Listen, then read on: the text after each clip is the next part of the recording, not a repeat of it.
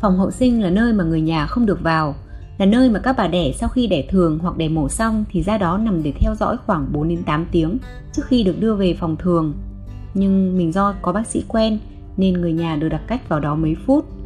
Mình vẫn nhớ lúc đó, mẹ chồng mình và cô em vào thăm, đứng cạnh giường mình nằm và bà nội bế sóc. Mọi người cứ bảo mình chậm mắt ngủ đi một lát cho đỡ mệt, mà không hiểu sao mắt mình cứ thao láo. Mình không thấy mệt, mình chỉ muốn được nhìn con, được nói chuyện với mọi người, cứ như là mình vừa được tiêm doping quá liều vậy.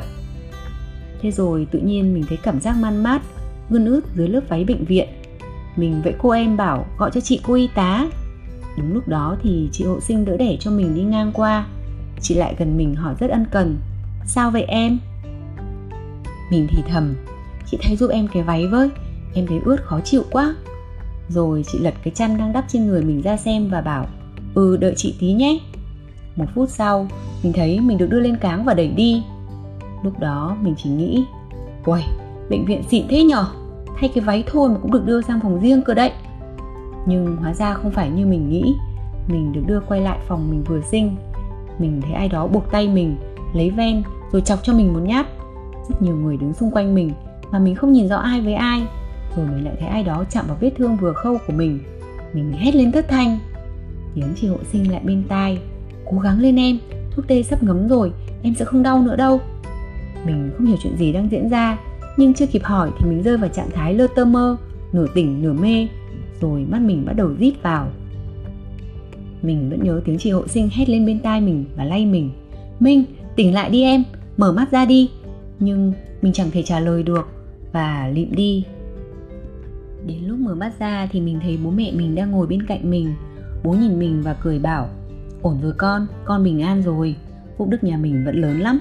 Ông bà tổ tiên vẫn luôn phù hộ cho con, cho cả gia đình mình mà. Rồi bố kể cho mình nghe chuyện đã xảy ra.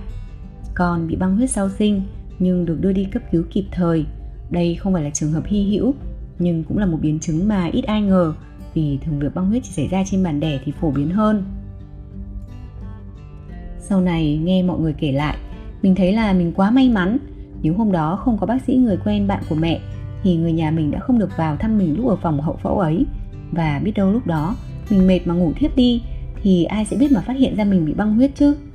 Lúc mọi người phát hiện ra thì có khi mình thăng rồi cũng nên. Giờ kể lại, thấy mọi chuyện nhẹ nhàng và bình thường. Chứ lúc đó nghĩ nếu chẳng may mình làm sao thì thấy sợ thật sự. Nhất là nghĩ đến sóc. Giờ mình mới hiểu vì sao các cụ ngày xưa hay có câu chửa đẻ là cửa mả vì sao mà bố mẹ hai bên lại lo lắng khi mình đi đẻ đến như vậy? Bố mình bảo, vì có nhiều biến chứng xảy ra trong quá trình sinh nở mà không ai có thể lường hết được. Như việc của con, bố mẹ đã thở phào nhẹ nhõm khi con sinh xong. Hai mẹ con, mẹ tròn con vuông. Sau khi con được đưa ra phòng hậu sinh nghỉ ngơi và theo dõi, thì bố mới đưa mẹ về nấu cháo cho con.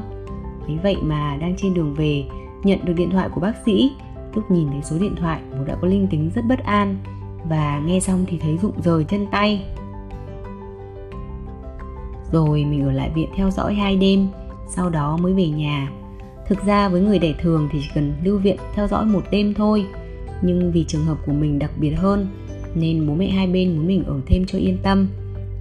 Viện C cách đây hơn chục năm chưa xây xong khu nhà dịch vụ mới như bây giờ. Khu phòng bệnh cũ vừa chật, vừa đông, lại luôn quá tải bệnh nhân. Vì viện trung ương mà bệnh nhân cả nước đổ về đây. Một phòng chục giường, mỗi giường ghép hai ba sản phụ là chuyện bình thường. Người nhà mà ngủ lại thì trải chiếu nằm đất bên cạnh hoặc nằm hành lang.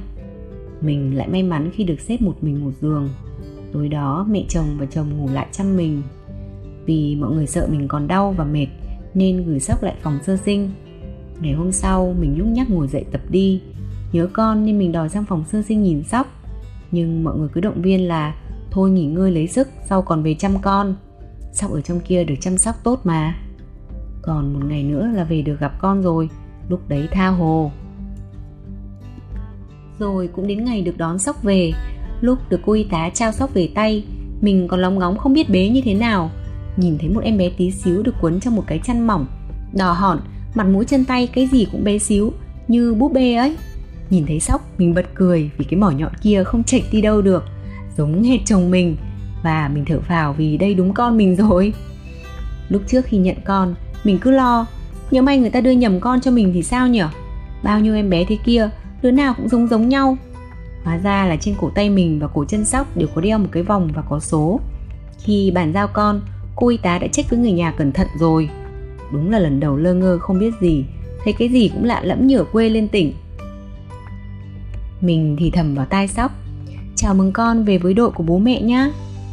Ôm con vào lòng, mình vẫn không tin được là mình đã làm mẹ. Cảm giác rất khó tả, vừa lạ lẫm, vừa bỡ ngỡ, nhưng mình thấy thật sự hạnh phúc. Và quãng thời gian đồng hành, lớn lên cùng con của mình bắt đầu từ đây. Sóc đã ra đời như vậy đó. Hy vọng câu chuyện này có thể giúp cho bạn nào đó đang hoặc sắp chuẩn bị sinh hình dung phần nào về việc đi đẻ sẽ diễn ra như thế nào. Cảm ơn mọi người đã lắng nghe câu chuyện đến giây phút này chúc các bạn đã, đang và sắp làm mẹ. Sẽ có nhiều trải nghiệm với em bé của mình nha. Hẹn gặp lại các bạn ở câu chuyện tiếp theo của mẹ con mình.